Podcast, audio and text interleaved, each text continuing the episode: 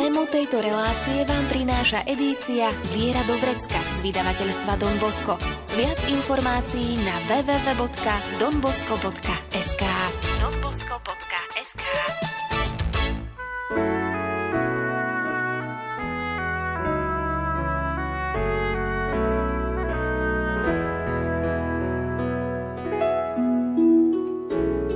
Viera do vrecka. Praktická príručka každého kresťana. Viera do vrecka.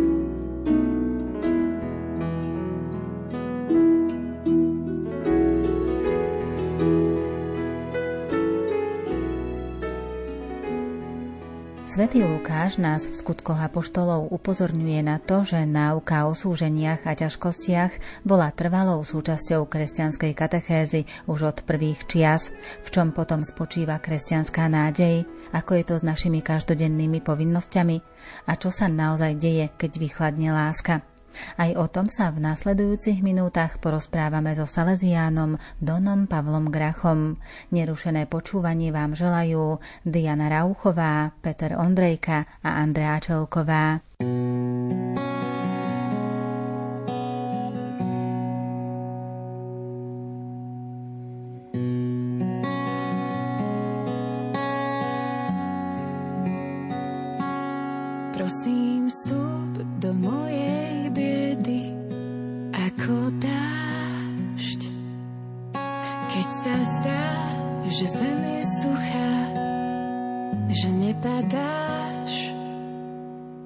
zvláží pusté, vyprahnuté miesta na duši. Ak tu dodnes vládla pícha, s tebou jej čas vyprší. Prosím, vstup do mojej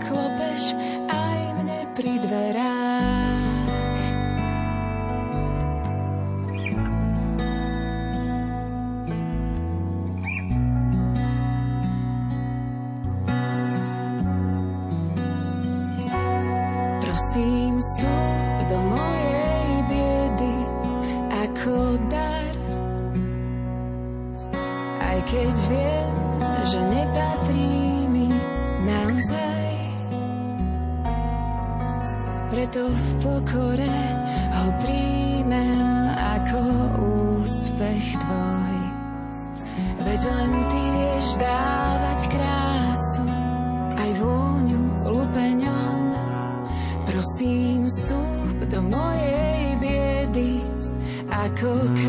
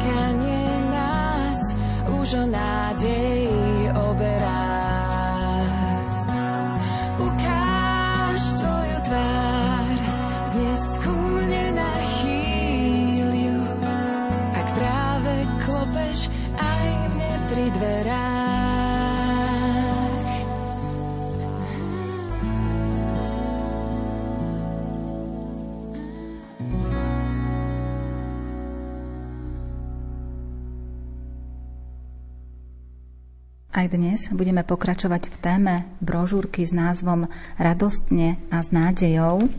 A práve pri tej nádeji zostaneme, pretože keď si uvedomujeme, že čo prežívame, tak v živote každého jedného človeka sa nájde bolestná skúsenosť, či už priamo na svojej vlastnej koži, alebo na svojich blízkych, alebo v okolí priateľov, známych, Nevyhneme sa bolestnej skúsenosti, bolestiam, ako uprostred takýchto situácií, ktoré zažívame, môžeme nájsť tú nádej. Táto téma, keď si tak na ňu pozrieme trošku zoširšia, tak mali by sme sa k nej postaviť ako kresťania. Bo ak sa k nej postavíme ako takí filozofi a ľudia, ktorí sa snažia pochopiť, prečo je to tak, tak môžeme zostať filozofi, môžeme o tom rozprávať, ale možno na nejaké veľké riešenia neprídeme. Ale ako kresťania naša existencia vychádza z Ježiša. A Ježišové posolstvo sa nezrodilo z nejakého triumfu, ani z toho, že sa stal kráľom alebo víťazom, ale práve z kríža, z utrpenia. A toto si každý kresťan musí tak nejak zobrať do srdca, že my vychádzame vlastne z neúspechu. Vychádzame istým spôsobom z niečoho, čo vyzeralo ako úplný pád. A tu aj spomínam v tejto mojej brožúrke, pri tejto práve podkapitolke Nádej uprostred bolestných deň, že aj v cirkvi to tak pokračovalo. A zdal sa mi taký veľmi pekný obraz v skutkoch apoštolov, keby si ich niekto čítal, ako Pavol a Barnabáš podnikli apoštolskú cestu v 14. kapitole a tá apoštolská cesta na jednej strane bola úspešná, na druhej strane pri tej ceste Pavla aj kameňovali, boli tam veľké také ťažkosti, prenasledovali z jedného mesta do druhého, museli utekať. Čiže to kresťanstvo sa neuchytilo ako nejaký výťazný pochod, ale vždy ako spojenie tých, ktorí uverili, ale aj zároveň nejakej bolesti a ťažkosti. A keď toto všetko prešli, tak sa znovu odvážili a išli tam a na konci tejto cesty, keď ešte sa vracajú do tých miest, ktorých boli vyhnaní, tak hovorí, posilňovali srdcia učeníkov a pozbudzovali ich, aby vytrvali vo viere a že do Božieho kráľovstva máme vojsť cez mnohé súženia. A toto je veta veľmi taká dôležitá, že život Božieho kráľovstva vždy bude v sebe obsahovať tieto súženia vo väčšej alebo menšej miere niekedy z vonkajších nepriateľov, niekedy z vnútorných. Aj každý duchovný život to vždycky v sebe bude mať, tie námahy a ťažkosti. Preto je dôležité si uvedomiť, že kresťanská nádej nie je, že bude nám dobre, alebo že dúfam, že sa nič zlého nestane. A že kresťanská nádej je vlastne tá sila prijať tie ťažkosti a že evanelium ani Božie slovo nám nikdy neprislúbili, že život bude bez ťažkostí.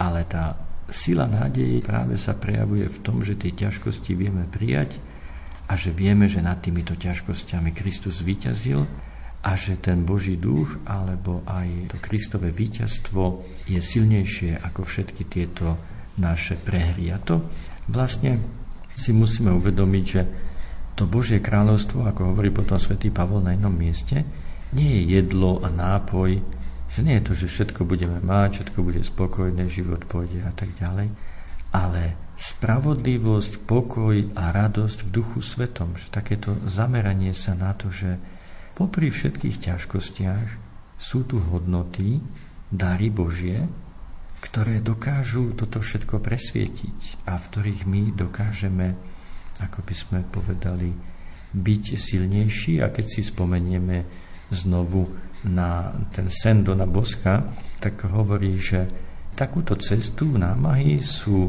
schopní prekonať tí, čo sú ochotní obuť si to pánky umrtvenosti. Teda on keď tam spomína, že ťažko sa im tam kráčalo, lebo boli trne, tak kto sa umrtvuje, kto dobrovoľne príjma ťažkosti života, ten ako keby si obúval pánky a naučí sa chodiť aj po tých trňoch.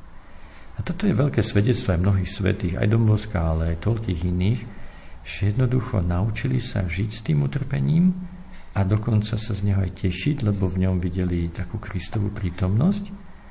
A to je aj taká úloha kresťanského života. Samozrejme, že sa nám do toho nechce. A samozrejme, že aj ťažké je to predkladať niekedy mladým, to ako aj Salesian hovorím, lebo naša doba predklada niečo iné. Len si uľav, len si urob, len sa uspokoj, všetko môžeš, môžeš aj schudnúť bez toho, aby si sa trápil, všetko ti zabezpečíme. Tieto prísľuby sú úplne takým antievaneliom. Ale tá realita života a realita aj kresťanstva nám hovorí, nauč sa niektoré veci príjmať, Nauč sa niektorých vecí zrieknúť a stanú sa ti aj príjemnými a krásnymi a zbadáš novú slobodu, zbadáš nové horizonty. Len to odhodlanie je niekedy naozaj veľmi ťažké. Už v predchádzajúcej časti sme sa dotkli aj toho kresťanského bdenia, ale ak sa máme hlbšie pozrieť aj na túto oblasť a slova Ježiša, ktoré nám v tejto súvislosti hovorí, tak to bdenie by malo spočívať v tom, že my by sme mali byť pripravení každý jeden deň. Práve tá každodennosť, že kresťanský život nás nepobáda k tomu, aby sme boli hrdinami v nejakých veľkých okolnostiach života, ale hrdinami práve v tej každodennosti. A tak Ježiš nám hovorí o tom, že to bdenie, keď nejako približuje, tak hovorí nám ako o sluhovi, ktorý dostal čosi na starosť a ktorý má strážiť dom pred zlodejmi a starať sa aj o ostatných. Vždycky v takýchto veľkých domoch v staroveku aj v stredoveku, najmä teda v staroveku, bol nejaký ekonom, a tak sa nazýval po grecky, alebo teda človek, ktorý mal na starosti, že tu sú zásoby, toto treba dať sluhom, aby mali čo jesť a oni zase treba nad nimi bdieť, aby robili to, čo majú robiť, aby ten dom išiel, treba robiť nákupy. A teda toto je tá starostlivosť, ktorá vlastne sa ti akoby zveruje, že každý človek na tomto svete tu nie je len sám pre seba, ale aj pre iných. Svetý otec František, toho tu nespomínam, ale teraz mi to tak príde na um, hovorí tiež, že mladým ľuďom, keď spomína v tej svojej exhortácii, že keď rozmýšľate nad tým, čo máte v živote robiť, tak nerozmýšľate len nad tým, že čo ma zabezpečí, ale rozmýšľajte nad tým, pre koho som tu, o koho sa mám postarať, komu by som mohol pomôcť. To sú dôležité otázky pre kresťanské povolanie aj pre kresťaná. Tak aj toto podobenstvo nám veľmi krásne hovorí, že ti ako Pán Ježiš zveruje tých blízkych, ktorí sú okolo teba. Tak ak si dospievajúci človek, tak máš aj svojich rodičov, aj o tých sa môžeš zaujímať, starať svojich súrodencov, svojich spolužiakov. To sú všetko ľudia, ktorí tebe boli zverení. Ak niekto pochopí svoje kresťanstvo ako, že Boh ma tu postavil, aby som sa aj ja staral o iných, tak to už je naozaj veľmi krásny a pekný postoj. A je to také zaujímavé, že vlastne sa Ježiš istým spôsobom ten návrat pána, že to možno nás to tak prekvapí, že Ježiš sa prirovnáva zlodejovi. Tak je to také, že ty máš vlastne strážiť ten dom akoby pred zlodejom. A čo to znamená strážiť dom pred zlodejom? No, znamená to naozaj každodennú pozornosť, lebo zlodej je vo svojej podstate človek, ktorý keď chce niečo vykradnúť, tak jak to aj v tých filmoch niekedy vidíme, tak si všetko dobre obzrie a hľadá slabé miesta, hľadá chvíle, kedy by mohol prekvapiť. A práve preto Ježiš používa tento obraz, že on príde ako zlodej a preto ako by keby žiadal od teba, že buď naozaj stále pripravený a všetko tak rob, ako keby ti niečo mohol niekto ukradnúť, lebo to je tá pravá bdelosť. Ako náhle ty si povolíš len svojim návykom a takým a nedbáš o to, nesleduješ veci, ten zlodej si to všimne a ťa prekvapí. A práve na tomto momente je postavené aj to podobenstvo, aby sme si my tak uvedomili, že tá bdelosť musí byť každodenná, aj vynaliezavá, aj preventívna, aj tak rozmýšľať, že čo by som kde mohol stratiť, kto by ma mohol okradnúť a tak ďalej. A teda tá dobrota srdca a taká tá snaha každodenne pracovať poctivo na svojom živote je takým najlepším zabezpečením sa pred tým, aby sa nestalo, že Pán príde a nájde nás niekde, kde by sme nechceli byť a kde by ani On nechcel, aby sme boli.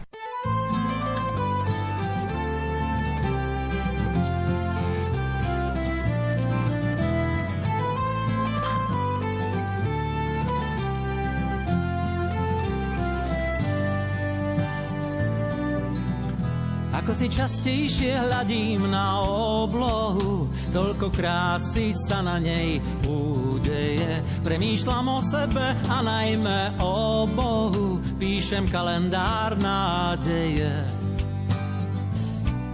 Na pergamen duše a v srdci je jeho atrament života, znamenie smeru, ktoré aj v búrkach ťa doplaví k brehom, kde nájdeš ozvenu pre svoju vieru, ktoré aj v búrkach ťa doplaví k brehom, kde nájdeš ozvenu pre svoju vieru.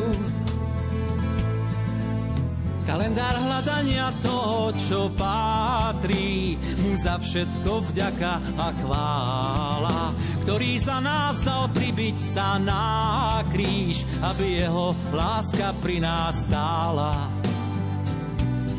Telo má na zemi a hlavu v nebi, na novo klíči v nás každý deň ráno. Len s láskou pochopí človek, čo je byť a žiť len, čo mu láska povie áno. Len s láskou pochopí človek, čo je byť a žiť len, čo mu láska povie áno.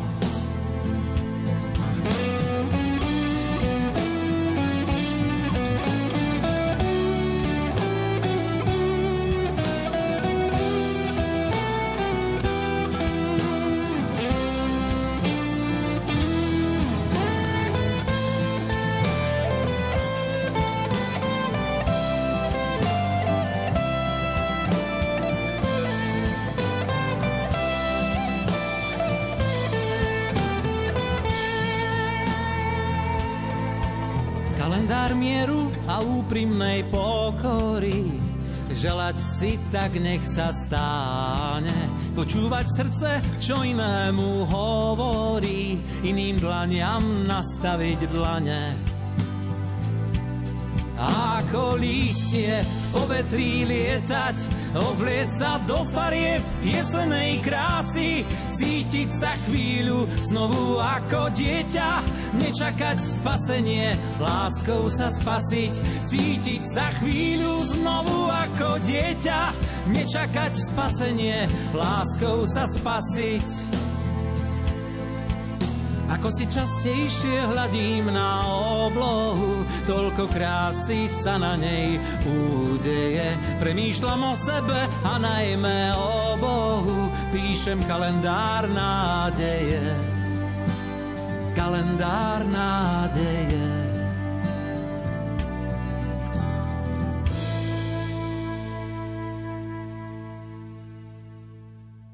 To plnenie každodenných povinností dáva do súvislosti alebo dáva taký dôraz aj písmo, sväté písmo, ale aj zakladateľ Salesianov, svätý Don Bosco, ktorý tiež dáva ako taký návod alebo takú inšpiráciu k tomu, že plnenie si povinností je jedným zo základných pilierov cesty svetosti, čiže keď si budeme plniť tie svoje každodenné povinnosti, tak Máme si všímať aj tých svojich blízkych a sústrediť sa práve na tento rozmer tej našej cesty? Aj tu v tejto súvislosti som sa snažil nájsť taký súvis so salesianskou charizmou a s evaníliom. A práve pre túto každodennosť, ktorú sme tak počiarkli, je dobré si tak pripomenúť, že Don Bosco, keď ponúka projekt svetosti pre Dominika Sávia, ako to poznáme z toho životopisu, tak ho ponúka práve v týchto rozmeroch ako ten druhý, veľmi dôležitý rozmer svetosti je každodenné plnenie si školských a náboženských povinností. A v tomto Dombosko bol takým dedičom najmä svetov Františka Saleského, ktorý tiež upozorňoval na to, že svetosť nie je niečo mimoriadné, ale je to niečo, čo okrášľuje každodenný život, ktorý dáva taký nový lesk aj manželstvu, aj povinnostiam, aj práci, aj všetkému ostatnému tá svetosť kresťana, tá spočíva a zaujímavé je vidieť, že ako Dombosko to veľmi jednoducho povedal, buď veselý, plň si školské a náboženské povinnosti a získavaj druhých pre pána Ježiša, čiže apoštolát. A tu sú vlastne tak akoby v takej jednoduchej formulke zhrnuté tri obrovské skutočnosti, ktoré aj církev dnes počerkuje a Evangelium nám ich dáva, že na prvom mieste je radosť, veselosť. Veselosť to nie je len schopnosť, že všetci sa smejú okolo mňa, ale skôr si tu myslí aj na takú radosť, ktorú viem šíriť svojou dobrotou a aj svojim pozitívnym postojom. A toto je pre dospelého kresťana dnes je takou veľkou výzvou, že ak ty nezačneš šíriť radosť okolo seba, ale skôr pesimizmus a pohľady na to, aké tresty by mali prísť pre týchto ľudí, ktorí už nepamätajú na Boha, alebo pochybnosti o tom, či nás Boh miluje, lebo dopúšťa to a ono, tak tá radosť je z toho, že áno, Boh nás miluje, Boh nás nechá aj niekedy prejsť skúškami, ale aj v tých skúškach je Boh blízko, je vedľa nás. Ak ho tam objavíme, zrazu zbadáme, že ani tie skúšky nie sú také ťažké. Teda veselosť je aj znak našej viery. Ak nemáme takú radostnú mysel, tak nie sme ešte opravdivo kresťanmi. Plnenie si povinností tých denných, školských, náboženských alebo pracovných, manželských, rodinných, to je tiež krásna nádherná cesta. Už Jan Pavel II veľmi pekne na začiatku tohto tisícročia povedal, že svetosť máme chápať ako vysokú úroveň každodenného života. Čiže znovu sme v takej symptómii aj s učením pápežov, aj s evaníliom, že práve to bdenie, tá každodennosť je tá sila kresťanskej svetosti. Že my by sme niekedy radi obdivovali svetcov, čo robia zázraky, alebo svetcov, ktorí aj takí boli samozrejme, ktorí výjdu, odstrašia nepriateľov, ako v dávnych časoch pápeži niektorí, keď obraňovali Rím, alebo svedcov, ktorí kážu, hovoria a ľudia ich obdivujú, napíšu krásne diela. Ale najkrajšie diela Ducha Svetého sú práve tí ľudia, ktorí v každodennosti žijú svoj kresťanský život a bez nich ani tí veľkí svetci by nič neznamenali. Lebo veľakrát ľudia sa neobrátia len na veľké kázne alebo pri veľkých príležitostiach, ale obratia sa, keď vidia jednoduchý, dobrý život kresťana, plný nádeje optimizmu. Veľká svetica Edita Štajnová hovorí tiež vo svojom živote, že mala dve také veľké svedectvá, keď ešte nebola kresťankou, ktoré ju tak ohromili.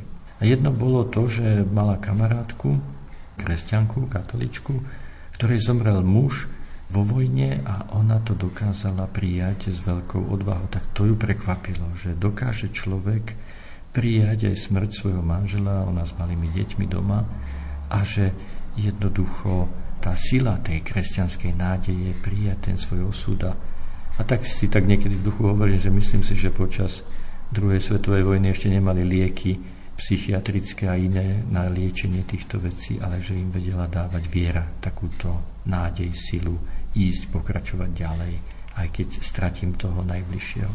A druhú takú vec spomína, že ona ako obdivovateľka chrámov, architektúry bola raz v kostole a keď sa tam obzerala všetko, zrazu videla vojsť do kostola takú staršiu pani s táškou s nákupom, ktorá sa tam tlakla, modlila sa, že to ju tak nejako úplne preniklo, že prečo tu ona prichádza a čo tu vlastne hľadá v tom chráme a ako je na nej vidno, že tam prišla stretnúť niekoho živého. Čiže my možno niekedy ani nevieme, že tým jednoduchým, pokorným spôsobom života môžeme vzbudiť aj iných ľudí k tomu, aby si uvedomili, že Boh je tu, že Boh je prítomný. A to sa naozaj dá práve cez tú každodennosť. Na posledný prvok je ten apoštolát, teda aj Dom Boskov vyzýva Dominika, ale cez neho aj nás všetkých, že Nestaraj sa len sám o seba. Venuj sa tým svojim kamarátom, získava ich pre pána Ježiša, privádza ich na dobrú cestu.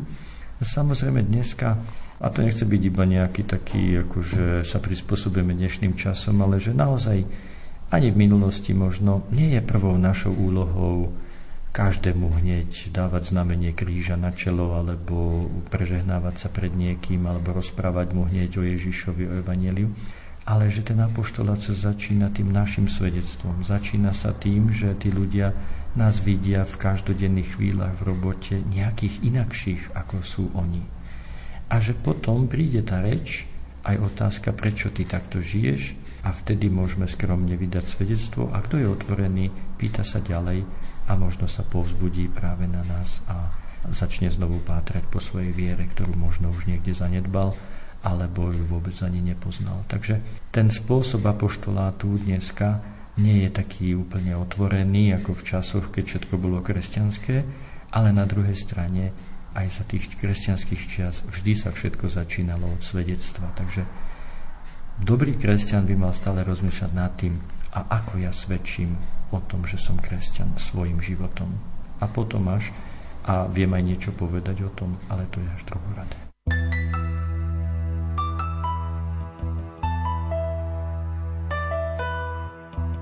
život ako rieka utečie, v neznáme sa stratí so snami. Všetko, čo bolo, bolo človečie, ukryté bude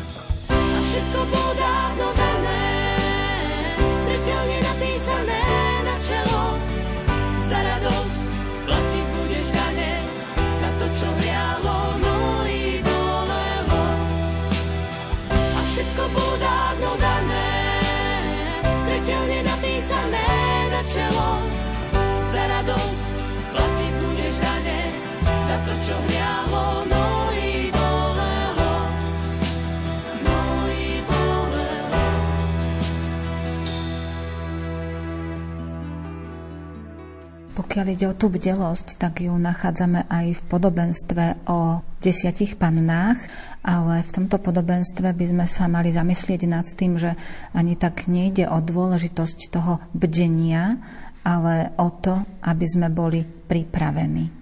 Áno, tam je akoby taký zaujímavý postreh niektorých exegetov, že aj tie rozumné, aj nerozumné pány všetky zaspali. Že to bdenie teda nemôžeme identifikovať s tým, že niekto sa prekoná, že je silný a druhý zaspí. Nie. Ako keby aj ten komentátor tak hovorí, že môžeme si aj pospať, ale je dôležité, či sme múdri a či sme pripravení. Lebo niektoré veci zanedbáme a dlhodobo zanedbáme, potom nám chýbajú a na poslednú chvíľu ich, nevieme zohnať. A toto je také, také druhá časť bdenia, že bdenie to nie je nejaký heroizmus, že ja teraz denne sa neviem koľko pomodlím, denne budem stále myslieť len na Pána Boha, lebo niekedy mi to nedovolia povinnosti alebo iné veci ma rozptýlia námahy, ťažkosti života.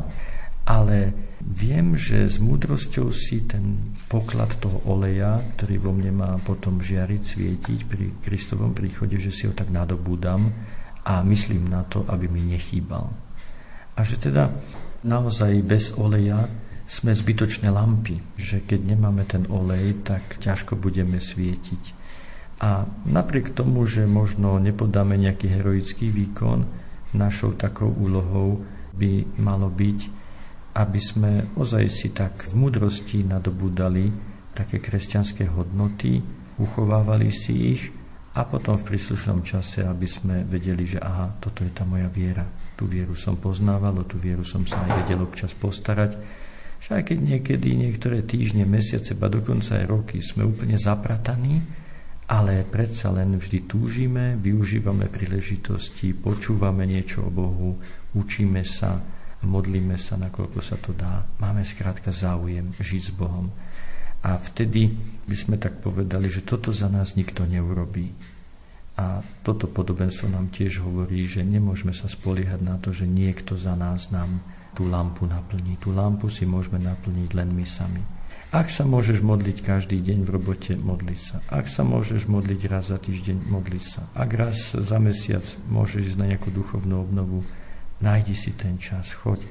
Nikto nehovorí, čo všetko musíš robiť, ale snaž sa, aby ten olej ti nechýbal, Boh ti ho ponúka a rozumný človek sa snaží naplniť si ho, nakoľko sa dá, aby sa mu nestalo, že o nič som sa nestaral, Nejak som lampu mal, lebo som kresťan, ale ten olej mi chýba. Tak možno aj toto nám tak podobenstvo môže priblížiť alebo osvetliť takú otázku, že nakoľko som múdry v tom mojom kresťanskom živote a starám sa trošku oň, aby som si robil nejaké zásoby pre tú svoju vieru, ktorú mám. Poznáme aj podobenstvo o talentoch a v tejto súvislosti tiež by sme si mali uvedomiť, že ide aj v tomto podobenstve najmä o náš vzťah s pánom alebo k pánovi. Áno, toto podobenstvo veľakrát sa môže z rôznych pohľadov sa na neho pozerať a má teda aj veľa posolstiev, ale jedno, ktoré si možno tak menej všímame, že do centra tohto podobenstva keď si zoberieme toho sluhu, ktorý neúspel v tomto podobenstve, tak prečo neúspel? Nebolo to preto, že vyprodukoval málo ale bolo to preto, že si nedobudol ten vzťah k pánovi. A to tak súvisí trošku aj s tým olejom do tej lampy, že ten olej do tej lampy to ani nie je, že koľko čoho mám k dispozícii, koľko vedomostí, ale že či pestujem ten môj vzťah k pánovi. Lebo ten tretí sa tak zaťal a nevedel už milovať pána, vedel mu iba vyčítať. Hovorí, ja som vedel, čo si ty za človeka, ja som vedel, že ty si taký, onaký. A toto je to, čo mu chýbalo, lebo pán hovorí, keby si len nejaké percentičko z toho spravil, ani som nechcel, že by si celý ďalší talent mi nadobudol. Stačilo by len nejaké percento, ak by si mi to dal s láskou, stačí mi to. A toto je tiež podobenstvo veľkej nádeje, že na jednej strane pán nám dáva talenty a čaká, že s nimi budeme narábať, ale takisto nás aj brzdí v tom, že aby sme si zase nemysleli, že a teraz mám tu podať nejaké výkony, ja tu mám teraz niečo vyprodukovať, aby som pánovi mohol hrdo dať nejakých to, čo mi, z toho, čo mi dal. Ale Ježiš akoby hovorí, áno, od toho, komu dám viac, budem čakať viac, komu menej, menej, ale som ochotný prijať aj toho posledného, ale to, na čo mi najviac záleží, aby mi to dávali všetci tí ľudia, ktorí sú skromní a ktorí mi to dávajú s láskou a pochopili lásku. Že aj do tohto podobenstva o talentoch musíme dať to prvenstvo lásky. A naozaj je to taká veľká nádej, že tí teda, čo očakávajú pána, nemusia sa báť, že či teda vyprodukovali dosť alebo málo, ak majú tú lásku. A to je taká nádej pre všetkých našich blízkych, ale aj taká orientácia pre nás, aby sme nečakali od ľudí nejaké výkony kresťanské už alebo aktivity, ale aby sme všetkých naozaj pozbudzovali k láske a tá láska potom nás pohne zase k tej aktivite.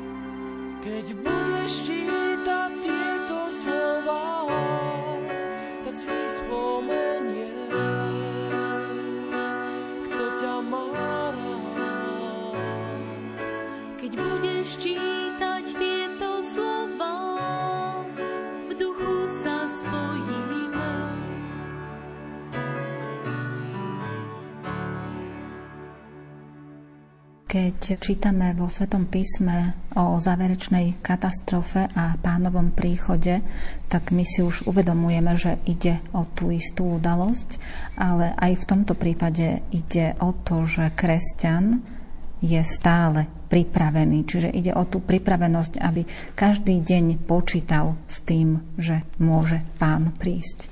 Je to vlastne o tom, že ak sme my krstom sa včlenili do Krista, tak úlohou kresťanského života je byť spojený s Kristom. Mať taký upriamený pohľad na Neho. A teda aj akákoľvek katastrofa, ba teda aj tá osobná katastrofa, ktorá sa nazýva smrť, kedy sa všetko končí, kedy človek cíti, že prichádza o tento život pozemský, že sa to tu rozpadá, aj táto môže byť presvietená nádejou, ale ťažko toho Krista nájdeme v hodine smrti, ak sme sa ho nenaučili hľadať počas svojho života. A teda, ako sme už aj v minulom trošku spomenuli, že naozaj je otázka, či sa my pozeráme na tieto texty ako na nejaké veľké katastrofy, v ktorých sa máme báť, alebo sa na ne pozeráme ako na pánov príchod, ktorý spôsobuje to, že všetko ostatné sa rozpadne a nemá hodnotu. Lebo to rozpadnutie, alebo aby som povedal, aj života, môže byť aj také, že ja všetky veci dám na bok. Že ja všetky veci poviem, že sú menej podstatné a teším sa z toho, že Boh prichádza. Že prichádza konečne ten, ktorý mi môže dať všetko. Lebo ja som sa vedel zrieknúť týchto vecí. A je to veľké svedectvo aj veľkých svetých, ale aj jednoduchých svetých ľudí, ktorí vedeli zomierať pokojne, odovzdanie, lebo všetko odovzdali pánovi. A preto je také veľmi dôležité, že my vlastne očakávame pána. A to slovičko parúzia, ten druhý príchod v grečtine, sa používalo na označenie príchodu kráľa alebo miestodržiteľa do svojho sídla, keď bol niekde na nejakých cestách niečo iné preverovať. A vieme dobre, že dom zostáva v rukách sluhov a tí sluhovia to tam spravujú a samozrejme, keď nie pána doma, tak väčšinou sa aj stáva, že niečo zanedbajú alebo sa niečo zašpiní alebo určite, keď už vedia, že má prísť a môže prísť hoci kedy, tak drhnú tie chodby a všetko, aby bolo všetko tak, že keď príde, tak mne povieš, tak toto, kde som to prišiel a čo ste to tu robili a začne všetkých predvádzať pred seba. A títo sluhovia v pozore dávajú do poriadku dom a všetko naokolo, aby ten král nezbadal niečo, čo oni zanedbali, alebo čo by a zda bolo zanedbané tak, že aby, aby dali to do poriadku. A teda aj kresťan má byť v takomto zdravom napätí, že ja si dávam do poriadku ten svoj dom, lebo Boh príde, kedykoľvek môže prísť a preto chcem byť taký pripravený, mať všetko na poriadku, aby to, čo mi On dal, čo mi zveril, aby som mu vedel v takej kráse odovzdať. A teda práve týmto, že je to stretnutie sa s pánom aj v tej hodine smrti, tak vlastne aj smrť stráca takú svoju moc, lebo ona dokáže byť preniknutá láskou ku Kristovi aj my Salesiani v tej tradícii, keď počúvame o smrti Dominika Sávia, tak Dominik v hodine smrti hovorí, že vidím krásne veci. A toto je fakt, to nie je len nejaké detské blúznenie alebo istým spôsobom nejaká taká vlastnosť dieťaťa. Dominik mal už dosť rokov na to, aby rozmýšľal, ale je to naozaj veľký Boží dar, ktorý Boh dáva tým, ktorí za života vedia sa mu venovať a jemu patriť. A teda to ovzdušie záverečnej katastrofy, alebo aj strachu zo smrti, ak je preniknuté takouto láskou, tak je to niečo úplne iné v našom živote. A iba z takéhoto hľadiska môžeme pochopiť, prečo vlastne v prvých kresťanských komunitách existovalo aj to zvolanie Maranata, príď Pane Ježišu, ktoré aj svätý Pavol nám približuje, že to bola tá túžba, že, že ja už v tomto živote som vlastne ani nie až tak spokojný. Ja už vlastne chcem naozaj prejsť do toho ďalšieho života a to bola tá sila viery, ktorú kresťania vždycky mali a o ktorú sa my veľakrát ochudobňujeme práve preto, že sme dali dôraz na všetky pozemské veci, úspechy, zabezpečenia a potom už čiže nejak kresťansky chceme zomrieť. Ale to kresťanské zomretie zaopatrený len tak, je zase niečo také iba ako keby zvonka. To má byť naozaj túžba stretnúť Krista, ale ešte raz, tá naša snaha má byť stretávať ho dnes, zajtra, pozajtra, aby sme ho vedeli stretnúť aj v tej rozhodujúcej chvíli tohto odchodu a aby sme naozaj tak nejak cítili, že darovať Bohu svoj život skôr, než nám ho on zoberie, je naozaj veľmi výhodné. Lebo ťažko sa opúšťa niečo, na čo sme naviazaní. Svetý František Salesky má jeden taký krásny list, čo píše jednému pánovi už v rokoch. Hovorí, a nebojí sa mu to povedať otvorene, už v tých časoch, tak už takí 60 už tak mali rozmýšľať viacej nad smrťou, dneska asi sa to posúva trošku, ale hovorí mu, vy nezabúdajte na to, že ak váš strom má byť presunutý do neba, tak tie korenie v zemi je treba trošku oslobodiť, že nebyť taký zakorenený v tých veciach, čo máte, a postupne sa od nich oslobodzujte a tešte sa na to, čo bude ďalej. Oveľa ľahšie sa vám bude zomierať. A to je naozaj dôležité, lebo sú smutné udalosti, kedy aj kresťania alebo ľudia dnešných čias zomierajú smutní, lebo nevedia sa tešiť ani z toho, že sú tu iní ľudia, nevedia sa tešiť zo svojho života, lebo stále by chceli mať to, na čo tu boli naviazaní. A to je naozaj taká na jednej strane si hovoríme, nechceme, aby nás Boh oberal o náš život, a na druhej strane nejde o obratie, ide o to, že mu ho vieme dať do rúk a že sa vieme tešiť z toho, že náš život patrí jemu. A mať tú silu ozaj žiť tak, ako že mi to nepatrí, to je aj veľká krásna sloboda, ktorú môže zakúsiť len ten, kto to skúsil. Mám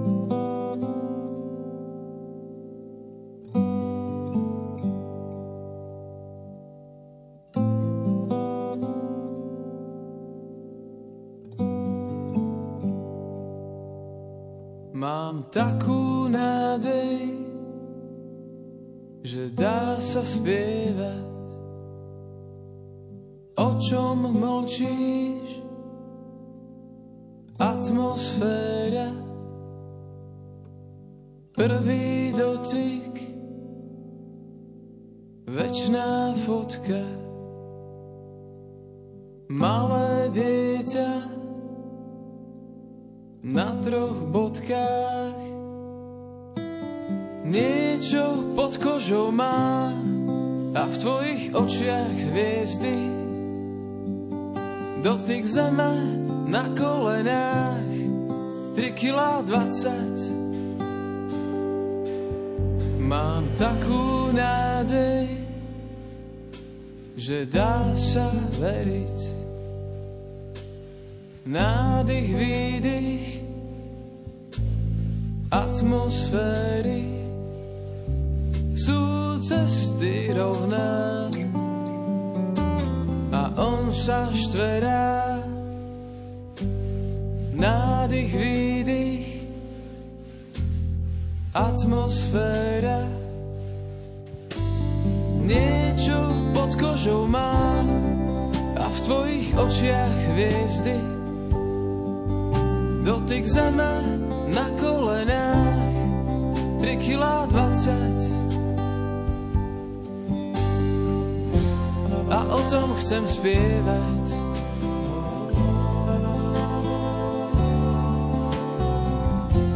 A o tom chcem spievať, kde začína sa vesmír, kde začína sa vesmír.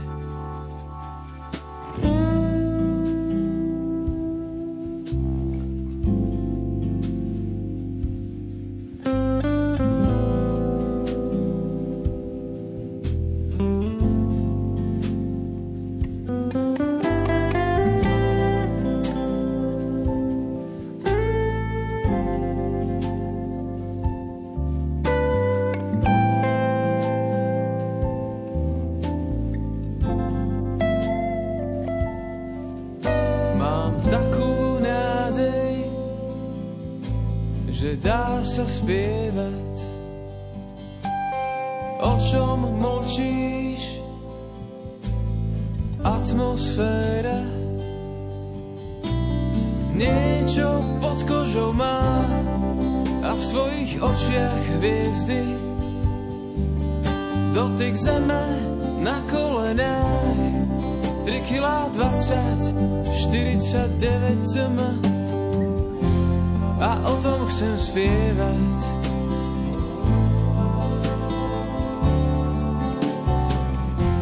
A o tom chcem spievať, kde začína sa vesmír, spievať,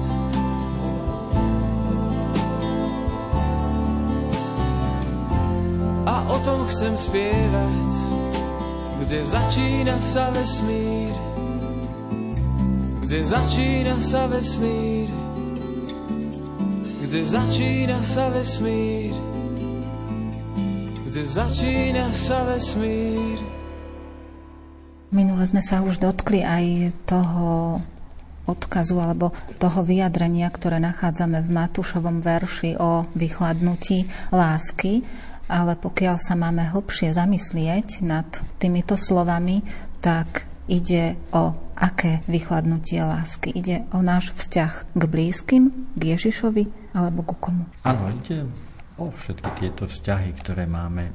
Taký ten základ lásky, ktorá vychladne, tak tam by sme mohli potom vidieť, že tam sa stráca potom aj taká tá dobrota medzi ľuďmi a istotne to vychladnutie lásky môže byť rôznymi, rôznymi stupňami.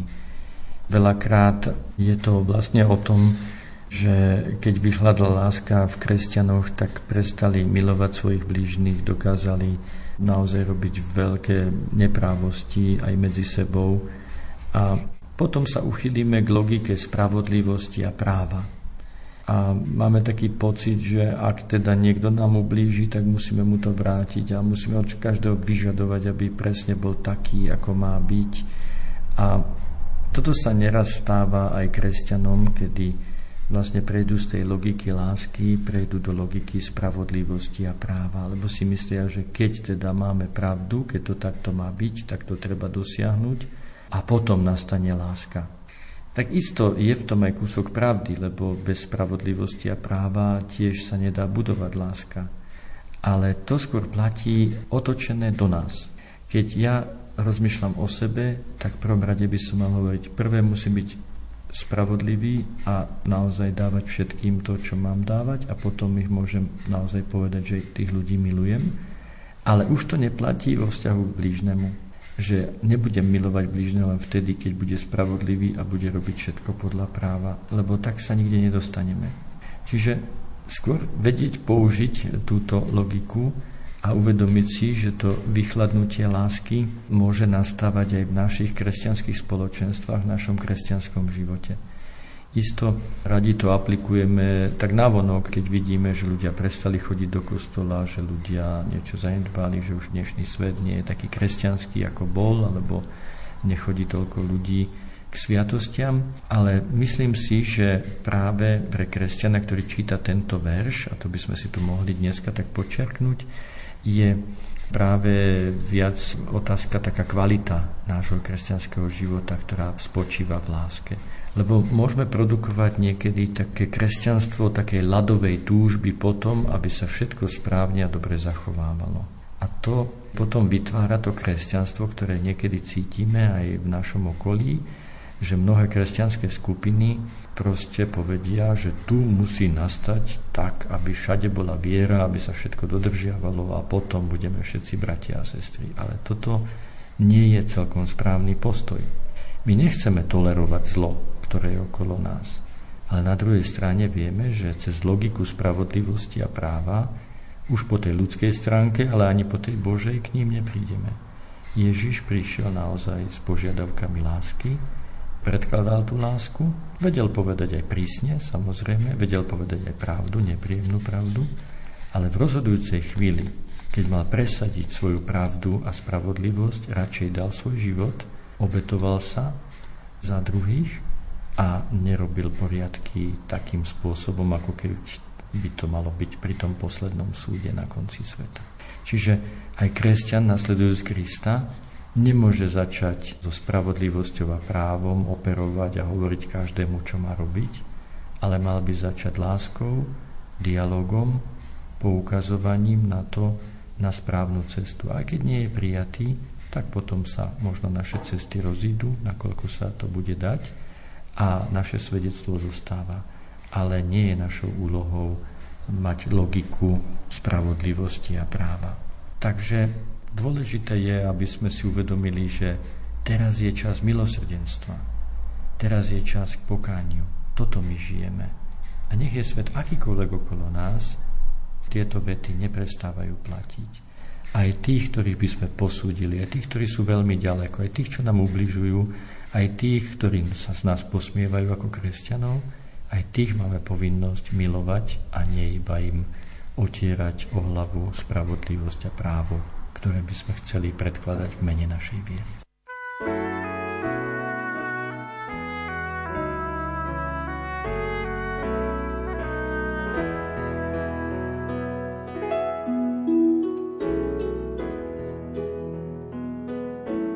Na kresťanskú nádej, každodenné povinnosti i vychladnutie lásky sme sa zamerali so Salesiánom Donom Pavlom Grachom. Aj dnes máme pre vás súťažnú otázku, ktoré grécke slovo sa používalo na označenie príchodu kráľa alebo miestodržiteľa. Odpovede posielajte písomne buď na e-mail lumen.lumen.sk alebo na adresu Rádio Lumen, kapitulská 2 97401 Banská Bystrica. Napíšte aj svoje meno a adresu a tiež názov relácie Viera do vrecka. Na budúce si povieme o jednote ducha vo zväzku pokoja. Už dnes vás k rádiám pozývajú Diana Rauchová, Peter Ondrejka a Andrea Čelková. Tému tejto relácie nájdete v edícii Viera do vrecka z vydavateľstva Don Bosco. Viac informácií na www.donbosco.sk donbosco.sk